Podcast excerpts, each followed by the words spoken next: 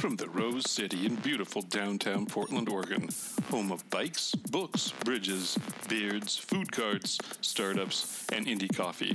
Grab your dog, snatch your hammer and beer, leave your umbrella at home. Welcome to the Tiny House Podcast.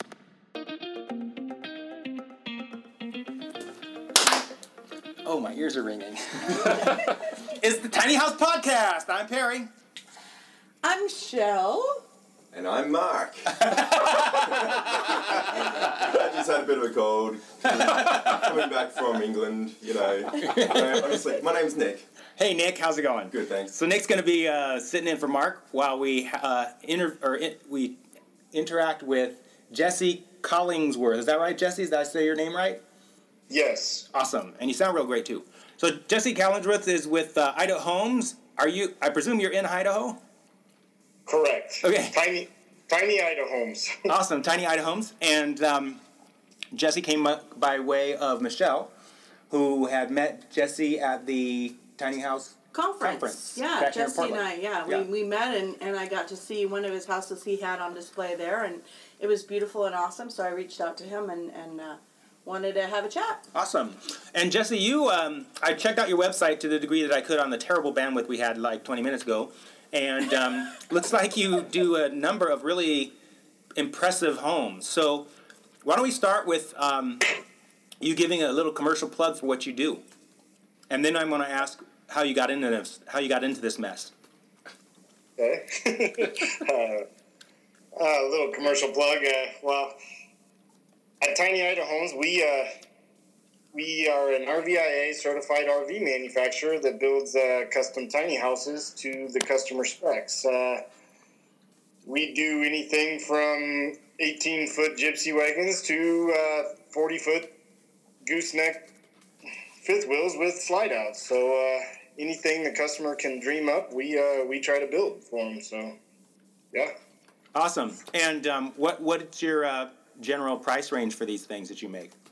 Um, our average price range, uh, most common, is right around forty thousand dollars. They could go upwards, you know, all the way up to one hundred thousand dollars plus. Awesome. All right, and we'll... Um, I think what's, I think that's really unique. I think what you do there is very unique. I don't know of any other builder that really builds with that much flexibility. So no doubt your best stories sort of lie in your in your experiences with customers. Can you tell us a little bit about your favorite customers, your favorite builds? Well, every every customer is unique, uh, you know, in their own way. Um, and every customer in the tiny house world uh, seems to have their own story. Uh, so uh, reasons why why they're doing it, uh, reasons why they, they want to travel with it or downsize, minimize. Um, so the... Like I said, every story is unique, so the best part of my job is working with my customers, uh, building what they want from start to finish and, and uh, down to the paint colors, so that, you know, the customer itself is the best part of my job. Uh, I, I can't necessarily pick one certain customer that I like because they're all great to work with. So is that is that just a P R message or is that the truth? Because we were talking with a couple people, couple other builders, and they were talking about what a pain in the ass their customers were. Because well, they, especially because they wanted to get involved in every decision all the way down to the paint. And if it wasn't the right color red, then the builder was going to have a hard time with that customer. So, wait well, a minute, though. I mean, they doesn't have to tell names or no, houses have to tell names or houses. dates or anything yeah. like that. So, okay. Well, it, it is honestly, in general, a, a very true statement. Uh, dealing with the customers is the best. Obviously, during the build, it... it it's a little more stressful, but at the end of the day, when the customer sees the final project, uh, that is the best part, um, you know, because most of the time it brings tears to their eyes. So, um, and joy to your heart at receiving that check, I'm sure. yeah. But, uh, you know, uh, obviously, just like any builder, it, it is... changes happen during the way, and as long as you go into it knowing that, um, you know, it's a lot easier on the job. But, you know, when a customer goes and picks out a paint sample at a store and you paint it, they saw it firsthand. So if they don't like it, they're paying you to change it. Uh, that's bottom line, really. Right, right. Some of the builders we talked about, um, actually it was one of the builders we talked uh, with earlier, uh, referred to the somewhat loose nature of relationship between the customer and the builder, and, and that has caused problems in the past. Sounds like you have a much more rigorous process with regard to contracting and, and the types of commitments that you make, making sure they're on paper. Is that true? Um, yes, that's true. I mean, we've been in this for quite a while compared to some builders out there. So we, we've learned lessons the hard way too when it comes to contracts and everything else. Mm-hmm. Um, we've had a couple of deals go south after we're halfway through the deal or almost finished for that matter. But uh, so, yeah, you know, contracts are very important with, with that, that said. And then, uh, you know, it, you learn, you learn and live from, from experiences. So tell us um, some of those experiences. You know, um, we were building one for a gal, and, and uh, at that time she was married, and, and life happens. They were going to live in this thing and travel with it, and but uh, life happens, and next thing you know, uh, they call us up, or she calls us up, and uh, crying her eyes out because her husband was leaving her. Uh, so... You know, what do we do? We try to make the best of it and, and work with her and, and sell the product that she had custom built, which custom builds are very hard to sell, you know, because mm. um, they build it just for themselves, not for everybody. But, uh, you know, we we made made it happen and, and sold the product. And in the day, she unfortunately didn't get a tiny house, but, uh, you know, she she didn't have a big... Well, a big payment on a tiny house sitting in her driveway she couldn't use. So um, that's just one example of things that happen along the way. Life life gets in the way sometimes. Yeah. Uh, Jesse, I wanted to ask, I'm, I'm still new to this whole tiny house world. Um, I'm just not too sure if I get it. Why do people want tiny houses? Why do they come to you? Why why a tiny house? Why don't they get a, a bungalow or some other kind of duplex or something? What's the biggest attraction that you found? Why do customers well, want tiny houses? And I can tell you, one of the main questions, you know, I have certain questions we ask people right up front. Um, one of the main questions is, what's what's your intent? What What's the purpose of you getting a tiny house? Um, because uh, we we build houses that are mobile. We're R V I A certified, and our, our units are intended to go down the road, wow. where some builders are not.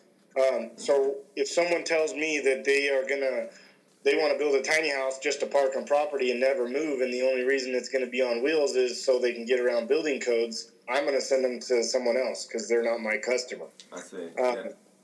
You know, unfortunately, I mean, I, I, I, I deal with that too, because we walk a very fine line with R V I A and H U D and everything else that we have to be very aware of, of what's happening. Um, Because, you know, well, if if the government had their way, they would shut this down right now. There's certain ones, certain people and builders out here really trying to push that forward, me being one of them, you know, in the Northwest here, um, working with authorities and, and building officials and, and all of that. So, um, the, to me, you know, tiny houses started out as a recreational weekend use thing. Um I see. Yeah, it still is, but to many people, it is it is their way of living. You know, uh, most of my customers travel around for work. Um, number one customer being the military, uh, they they get stationed places, and, and the government pays to move their R Vs. So wow. why pack up your house when when you can just move your whole house? Wow, um, you get to change out your backyard as well. That's the best thing, huh? Yeah, exactly. You know. Uh, But there's, there's, I've heard many, many reasons from many different people, and every one of them, when they tell them to me, makes sense. Um, every one of my customers, you know, to the person that didn't have a retirement, but they had a house in California, so they sold their house, uh, put it, the money in the bank for their retirement, and they bought a forty thousand dollars, fifty thousand dollars tiny house and got an R V spot on the beach in California. So wow, now they can retire. Um, so... Every reason's unique, and, and everyone makes sense. Okay. So, so the the um, I would assume I would presume based on what the number of people we've interviewed that these these tiny houses for the most part are being built on wheels to get around the code, and that many of them are not fit to drive around with. And, and those who do, we've heard, are idiots for doing so because um, they're just not made for that. What what is what's different? I know you're R, R, R V I A certified, but what does that mean in terms of the difference between yours and others, which allows yours to be driven around like an R V? Well, let me uh, let me start with the trailer. You know, most people go buy a trailer, say, um, from a trailer manufacturer. I'm not going to throw any names out there, but yeah, they, no names. I'm safe. They go buy a trailer from a flatbed trailer. It is, and that's what it says on their title, is it's a flatbed trailer designed to haul a car or something. Uh, they and then they take it home and they build on top of it, uh, which is all great. I mean, I I, I support the do-it-yourselfer all day long because I know a lot of them, but. Uh, That trailer was never intended or designed for that load rating, that that uh, tongue weight, anything on it. Um, so we at Tiny Idahomes, I design my trailers and build my trailers designed for the floor plan. So I can move my axles forward or back depending on how much tongue weight. You know, I, it's a rough calculation, but I still have to calculate that out. Um, in, in a perfect world, on a on a tongue pull trailer, you want a ten. ten to twelve percent tongue load. So, uh, you know, it makes a big difference when you're towing down the road. Aerodynamics, another big thing. Um, not mm. that all mine are aerodynamic, but... Uh, it's kind of hard to make, make a house aerodynamic. Yeah. We try to make it the best we can. So there there is certain things there, you know, that, that people do not look at. Um And the biggest one being it has to stay eight foot six and under to be legal in all fifty states for anybody to pull. Eight foot um, six and under in terms of width or height or what? In width. Okay. Uh, eight foot six max width, and that is a permanently attached fixture on there. So an awning, you know, if you had an electric awning on there, that doesn't count to the owner. You know, it doesn't add width, uh, and that can stick past that that measurement. But um, there's just so many rules and codes that. I mean, I got books and books that I have to abide by and, and highway department inspections and everything else. So uh, when when the do-it-yourselfer builds it, they don't have those same inspections. So they could be pulling down the road and it not be adhered to the trailer correctly, and next thing you know, big accident happens, the house falls off or something to that matter. And, and you know, I've seen where tons of busted the welds and the trailers fell to the ground. Uh, many many problems. Wow. So so the, the that's interesting about the the the trailer and the framework that you would this house would ride upon. I was thinking also, what about the the interiors? So I imagine some of these tiny houses, when they're driving down the road over potholes and stuff, that some of the fixtures might fall off, or the paintings fall off the wall, or stairs crack, or something like that, or or even just like cabinetry gets weak or or. flimsy or something like that. Is are are yours, first of all, is that accurate? And then secondly, are yours different, built differently to withstand that the, that kind of shake, rattle, and roll? Well, uh, I mean, the thing to remember, and most people forget this very quickly, that it still is an R V. Um, anything could shift and move during during travel. I mean, if you don't tie something down inside of your your camper trailer, it you leave a something on top of the table, it's going to slide off. It's just a given.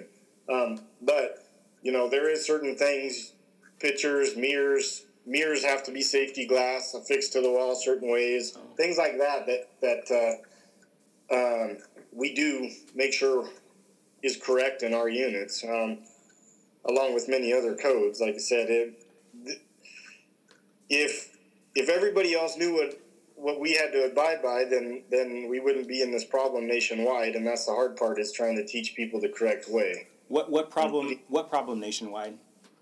Well, um, did, now now we're going to kind of switch to the other side, the okay. the the stuff holding us back. Um, uh, I can tell you example here um, on our local uh, tiny house meetup group. Um, um, I. gave the number to the gal in the meetup group to contact the local building official to come speak at our next event, because um, codes and, and regulations are getting out of hand, so to say, with the tiny house movement, that they're not getting followed uh, close enough. to where it is making it harder on the people that want to um, live and use a tiny house. Uh, so when we're trying to push this movement forward, we all need to try to be on the same page and understand why these rules and regulations are in place and not just say, well, screw the government, they're just making it hard and they don't want to want us to be able to do this, um, which which is truly false, in my opinion. You know, they just got to make sure everybody's safe. Right. And that's that's their main goal. Um, and I, I can tell you from my experience, tiny houses, they're nothing new. They've been around for a long time. And I can tell, go talk to anybody's grandma or, or great-grandma or stuff and see they lived in a very small house. Kids shared bedrooms. Um, so this concept isn't new. Uh, composting toilets, nothing new. This is all, I mean, how did outhouses work, you know? Uh, it, it's it's all the same stuff. I don't know that we've had outhouses on wheels before. Correct. But, um, you know, the biggest regulation, since we're kind of talking about it a little bit, jumping all over the place, but the biggest regulation is the health department's the biggest the biggest regulation. And this composting toilet thing is one of the biggest setbacks. Nowhere in the U S is it legal to dump your stuff on the ground. It's okay. You can say, you can the, say other the other word. You can say the other word uh, if you want to. You know, you the solid about. waste is is not the problem. It's the liquids. So um, people don't understand. Compo- or, uh, sewer septic systems have been around for a long, long time. So when people call me up and say, I want a one hundred percent off-the-grid tiny house, of course I need. I want to sell a product, but I also say there's no such thing anymore. Um, sure, you might be able to get away with it for a while, but that health department's going to come out and slap up your hand big time because you're dumping stuff on the ground. Yeah, not a legal one. Not a legal off-grid Cor- tiny house. Correct. At some... You have to at least be tied into some kind of sewer system, so um, or, or you're packing your stuff. So, so illegal to dump it. So illegal. Um, so illegal. So illegal off-grid tiny house deals with the poop and pee. How? Well, they're they're hauling it to a dump station. That's but what I to thought. me, that's not off the grid because you're still dumping it on grid somewhere. Exactly. So there's. In my mind, there's no such thing as completely off the grid nowadays. Um, I and I can tell you, I have a friend that lives what we I would say off the grid is uh, up in the mountains, no power, uh, none of that stuff, no phone, but he still has a septic system. Oh, really? So, um, because it doesn't require power, it doesn't require water to have a septic system, you still need someplace to put that waste. Um, so... You know, conclusion being, the the health department is our biggest. They're the ones saying people are not abide, abiding by this. They're dumping their waste in the yard or someplace, and it's not legal. It, and that's that's you know what we're trying to teach people here locally, and hopefully every place else is starting to teach this too. When I say everybody, I'm saying builders stepping in to help push this movement in the right direction. Uh, They need to inform people about these regulations that they have need to abide by. Um, I don't say have to because they can go get a ticket and get in trouble, but it's not helping the movement by any means. Uh, I'm, hey, I'm I'm trying to figure out some things as well. With the what's the R V I A? What does that mean? Is that an organization? What what does that stand for? That's the Recreational Vehicle Industrial Association. Industry Association. Okay. Uh, and they set so, standards, or what, what's their role? It is an organization. It is not a requirement. It is an organization that some of us to, decided to be members of. So they come out and inspect and certify our units to say we build to a certain code and we meet a, a standard. Um, what what it does is it's it's up to an R V park, a state, somebody to say, we want to use that as our requirement. Oh, yeah. Uh, okay.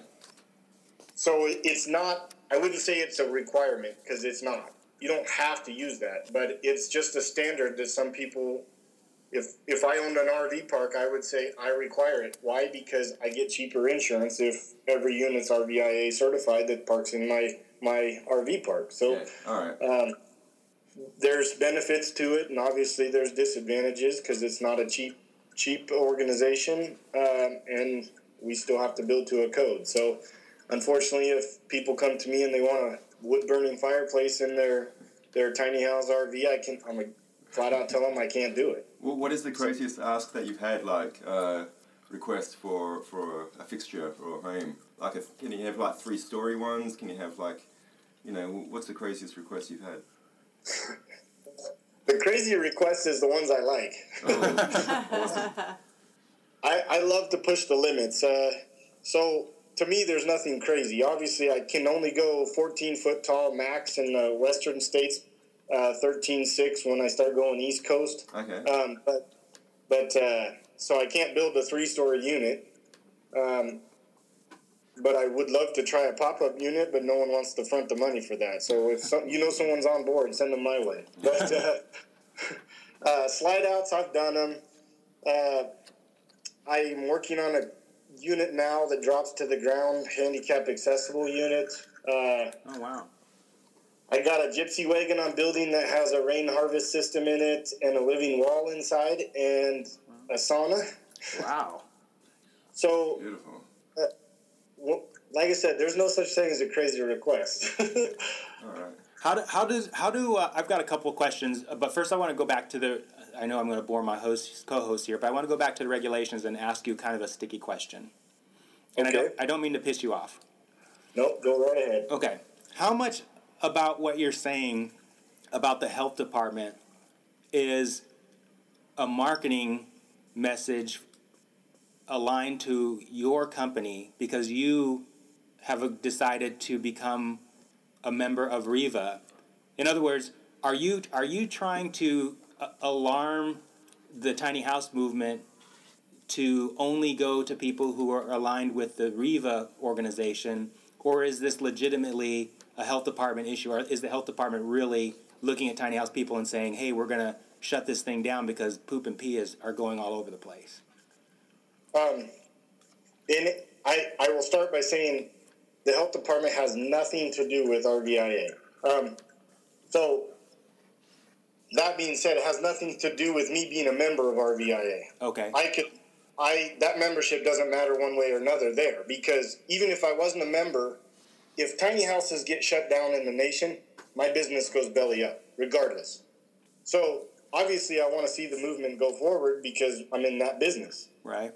Um, that that's for sure. So, am I helping promote my business? Well, always, because it's a business. That's what I do. Right. But I'm also in it to make sure tiny house movement always progresses forward. Because, like I said, if say tomorrow Obama comes in and says, "I'm going to make a law that says tiny houses, you know, are done. You can't you can't do them."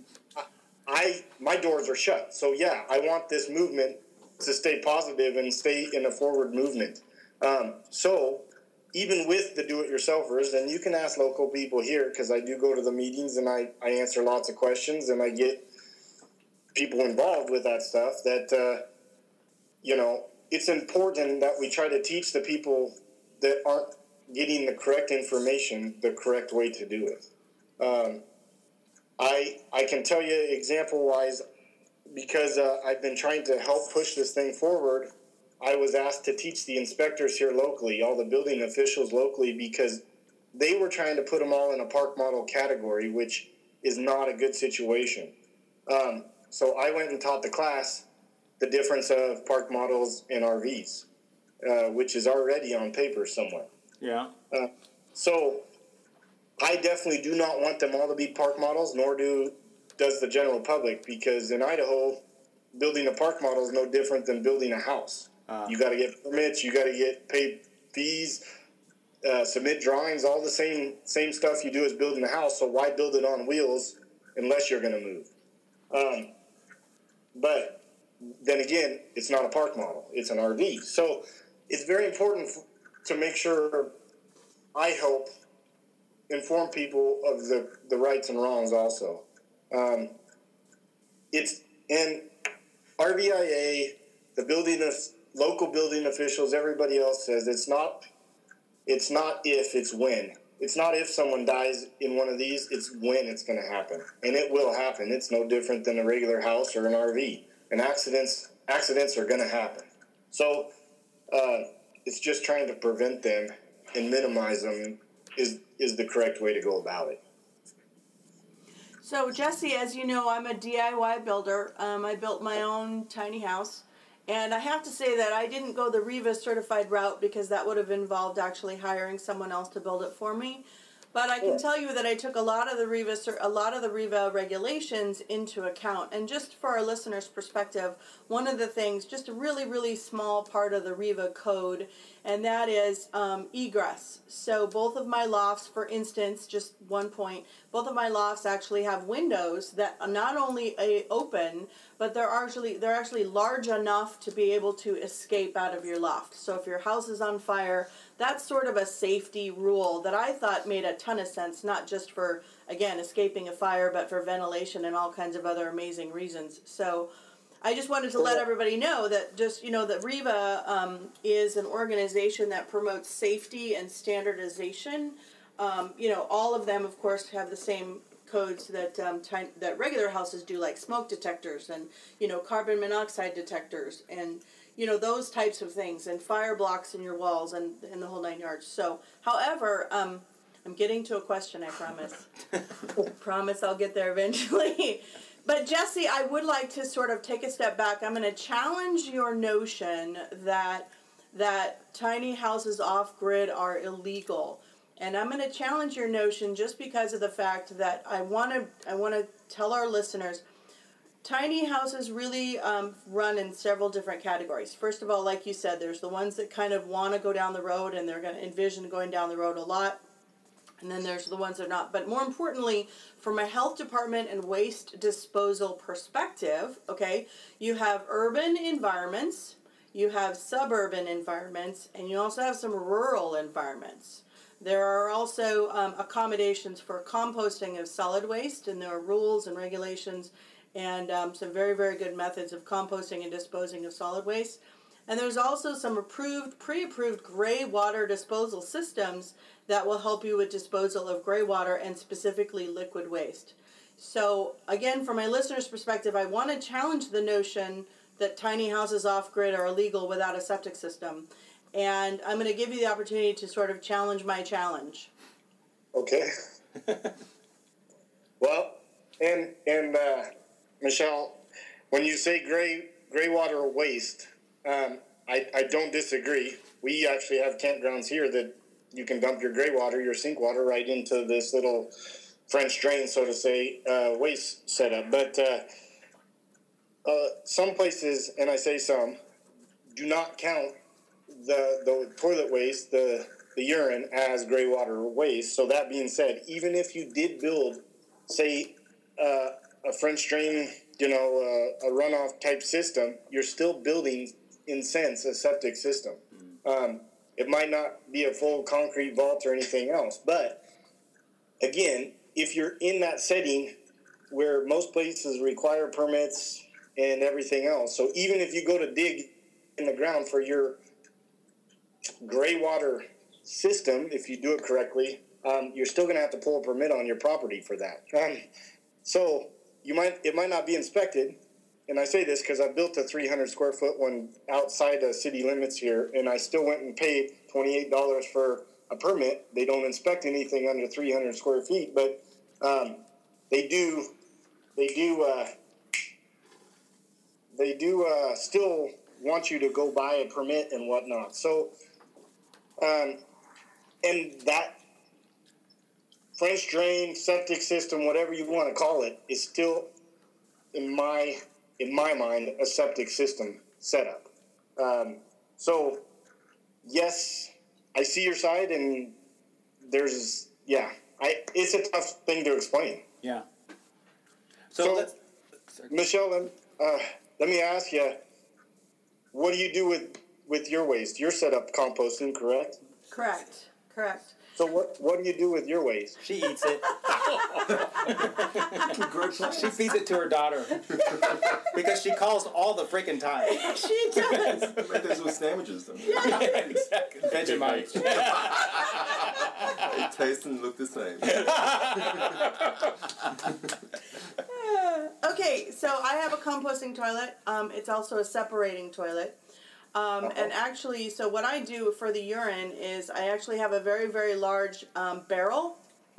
And um, when you, when I, uh, from according to the research that I have done, so I have to put that little caveat out there. According to the research that I have done, once your urine is actually diluted on a ten to one basis, huh. that you can actually use it as fertilizer. Huh. And it actually becomes sort of safe, quote unquote, to return to the groundwater. Huh. So I actually have a very large barrel. Um, I fill that up with twenty gallons of water. And then I pour my single gallon of urine into the twenty gallons, and then I have a leak valve on the bottom that allows it to then leak back into the groundwater. Check you out. Um, Whilst you go up and around.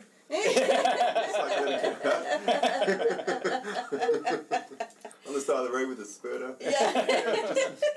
No, my situation is I'm actually uh, only using mine temporarily, and it's currently parked on a tree farm. So um, uh-huh. Now, for the solid waste, however, what I've been doing, um, actually, I got to say, I haven't had to um, dispose of my solid waste yet, because, again, I'm only... You don't lived poop that in, much? Yeah, I poop at work. The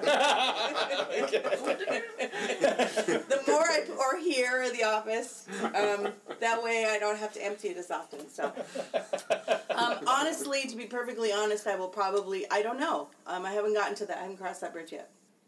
Yeah. Well, and, and I asked, I like to know, obviously, I don't use a composting toilet. So I asked these questions, you know. I asked Macy Miller what uh, what she does. She's tied into city systems. So, um, you know, but these are the things that it kind of gets frustrating sometimes because you hear all these blogs on on the web about, oh, I'm off the grid, I'm off the grid, I do this, but it's a subject that people don't go into detail because a lot of times they might have a composting toilet, but their urine is still hooked up to a city system, so yeah. They're not off the grid. Yeah. Um, and that, they but they they just leave that part out, you know what I mean? Right. Um, because that, that's not what people want to hear, so they just tell them the part they want to hear. Right. And then I, as a builder, I get the phone call, well, this person's doing it. No, they're not. Go research it a little bit more. They're not. They're on. They're tied in. So, you know, it, it's just the parts that either they didn't finish reading stuff completely or it wasn't told, the full story wasn't told. So um, that's the part as a builder that gets really frustrating is because there's so many falsities running around out there on the on the web that people read or, or hear about. So they think it's all good. Um, so, you know, as a builder-wise, that's the toughest part. And that's why I always ask. Right. Um, is because I like to know what other people are doing. Right. Well, and I got to say, I'm not completely clueless about what I'm going to do. Let me let me rephrase that. Um, the problem, so probably what I'll end up you doing is actually using a raised barrel composting system. Yeah. Um, they're pretty well. They're pretty well known. It's a big black barrel that's yeah. on a rotating um, axis. Basically, you put your compost in there. It actually cooks the compost down, and it breaks down all the um, per the Humanure Handbook. Um, mm-hmm. But I haven't done that yet, and the reason why is because my personal situation is the fact that I have to converse with my host, and we have to come up with an agreement that that's what I'm going to be doing. So first and foremost, I'm way less concerned about the health department, whether or not they're going to find me in the middle of the frickin' woods, than I am about my host, which is my neighbor who owns the property that I rent. Yeah. So I have to make an agreement with them on, so they know what I'm doing with my urine. They're perfectly okay with it. They know what I'm doing with my shower water and my sink water and my, you know, they're perfectly okay with that. We have kind of a gray water system going on, but um, we haven't actually had the conversation about the solid waste and my intention to compost it yeah. and how I'm going to compost it. So again, it's not like I'm clueless. I just have several options I have not yet exercised. Yeah. And, and you know, I'll throw a, a little scenario out there just because us in Idaho, we have mountains, okay? so, so some states don't. But anyway, uh, I I have a, a, a plot of land up in the mountains here, and I got people above me on the hillside. Um, my well happens to be up on the higher part of my property. So, say my neighbor up higher than my well yeah. is pouring his or her compost, not so to say compost, because I'm not concerned about the compost, I'm concerned about the liquids, uh, is pouring that right on top of where my, my well is pretty much. Yeah. Um, sure, it's not going to hit my well the first week or something, but it will start to saturate saturate into the ground by my well. Not saying it's not bad, uh, you know, but it, it will start affecting that well. So those are the scenarios why I say health department is getting upset.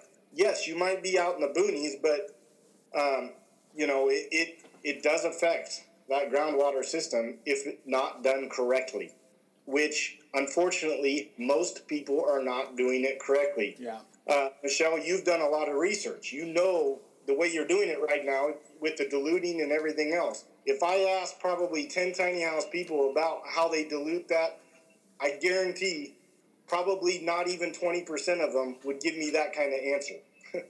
So I guess my back to that is most people aren't doing that research. They're just out there pouring it on the ground. Right. Ew. So, yeah. Oh, that's it's, so gross. It's up to everybody to help push that in the right direction, going back to me saying we need to inform people. Um, so even me helping the do-it-yourselfers helping is helping push that movement forward. Got it, yeah. As okay. do business, it has to be trying to teach people the correct way. Yeah, absolutely. I, I had a quick question about the recycling of the water itself. Is there usually a design where, you know, for, the water comes from the shower and that goes into the toilet? Gets reused in the toilets when you go to flush it, or how does that whole system work, or is it just all wastewater? Everyone's a little bit different. I got one now that uh, is catching the rainwater from the roof, yep. putting it into a holding tank, and I have a pump just for that holding tank that is going to be feeding the toilet water. Okay. So, and I, we've been in talks about a U V system for drinking water also, so I'm working on that, but um you know, as of right now, the rainwater is just getting used for for the toilet water um, and and for the living wall uh, garden, you know. So, so the, the water's not used twice. Like, for, okay, totally t- TMI, but, you know, when I'm having a shower, I shower over a bucket. And then I use that bucket to refill the toilet when I go to flush it. So uh-huh. I don't even know if that's, you know, grey water, whatever regulations in America, but is that something that usually happens in tiny houses? Because, you know, conservation of water, reusing it, recycling it, repurposing it. It's, it's not something that get, gets used a lot because to, in order to do that, it costs money, more money. Because um, obviously you need a grey water holding tank, which then another pump just to feed into just your black water system. Okay, so all right. It, it's completely doable, but a lot of people don't like investing the extra money to, to do that, when you can just use your fresh water for everything, because how often do you really use your toilet? Yeah. Um, is is what a lot of people say. Um, is it getting used? Yeah, I, I electrician by trade is what I, I used to do. I, I still hold licenses, but uh, we worked on LEED certified gold buildings that used uh, the sink water for toilet water. Okay. But there was yeah. a big, big catchment in the basement and another pump that, that did that throughout the entire bank building. So. Ah. So, um, speaking of research, I um, one of the things, actually, one of the tips I uh, ventured across to help your uh, liquid waste smell better um, is I actually add grape soda.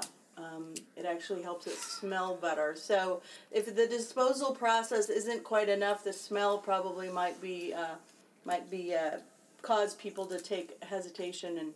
So grape soda helps with that. Um, but ha- have you ever heard Lena Menard's uh, Lena Menard's theory that it takes less than ten minutes for every tiny house conversation to either veer towards sex or poop? Yeah. So I just want to say thank you very much for keeping the myth alive. Well, it took us like twenty minutes. Yeah. I have a question for you. Unfortunately, that's one of the biggest topics ever in tiny house. I mean, yeah. I get it. It's yeah. almost every, every tiny house we build, that's what it gets to. Yeah. Right. So, so um, Jesse, how do you that house that where you put this are putting the sauna in? What do you do about moisture control in there?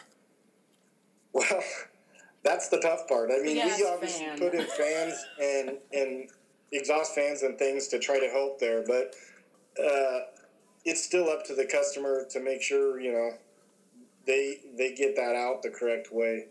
Um, it, it's it's tough. No matter what you do, I mean, you take a small room, not just a tiny house, take a small room in a regular foundation house uh, and put just, say, for example, when you take a shower, yeah. your mirrors, everything else in your bathroom, it gets covered with moisture. So then make it even in a smaller room, and then you have a bigger problem. So that's always been a problem, and it always will be a problem in an R V or a tiny house R V, so to say. Why would it seems like having a sauna in a tiny house is antithetical to the tiny house movement? Well, the people I'm building this for happen to uh, the they're traveling uh, masseuse uh, uh, physical therapy people. So uh, you know, I build what the customer wants. Someone else has a sauna in their tiny house. Antithetical. What? Where did you come up with that one? I don't know. Out of my ass. That's. You must have a three hundred sixty-five one-word per day calendar or something. No. That is so cool. So okay, this is interesting. So um, getting back to the fun stuff, we don't have much time left, but I wanted to talk about. I had asked Michelle, and she didn't know the answer to this question. On that tiny house with the bump outs, how do you? Um, where do you get the power from to drive those? Is that what they're called? Bump outs? Pump outs? What are they called? Yeah, bump outs. Bump outs, yeah. yeah. Where do you get the power to drive those bump outs? Well, we started just this year really pushing the twelve-volt systems in, in our tiny house R Vs. You know, we uh, I install thirty or fifty amp uh, converters in every one of my units, uh, along with a single battery out the door. The customer could add more down the road, but uh, so my bump out systems are a twelve-volt system, so they'll just run off my converter battery system. Oh, cool. Huh. I didn't know if you had a crank, and you had to get outside the house, and you got to crank that sucker. I'm pretty lazy, so I like to just push a button. So what's your uh, what's your favorite part of the tiny house movement in general? Like, what is it? What's your favorite part?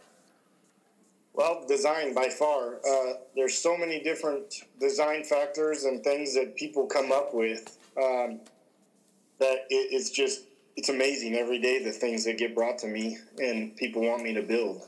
Um, you know, that's, it's definitely the best part. I mean, well, it's one of the good parts of it. So.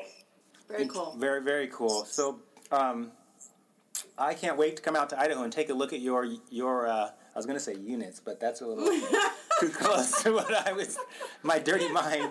Look, take a look at what you build out there, Jesse. Thank you so much for being with us today on Tiny House Podcast. We really appreciate it.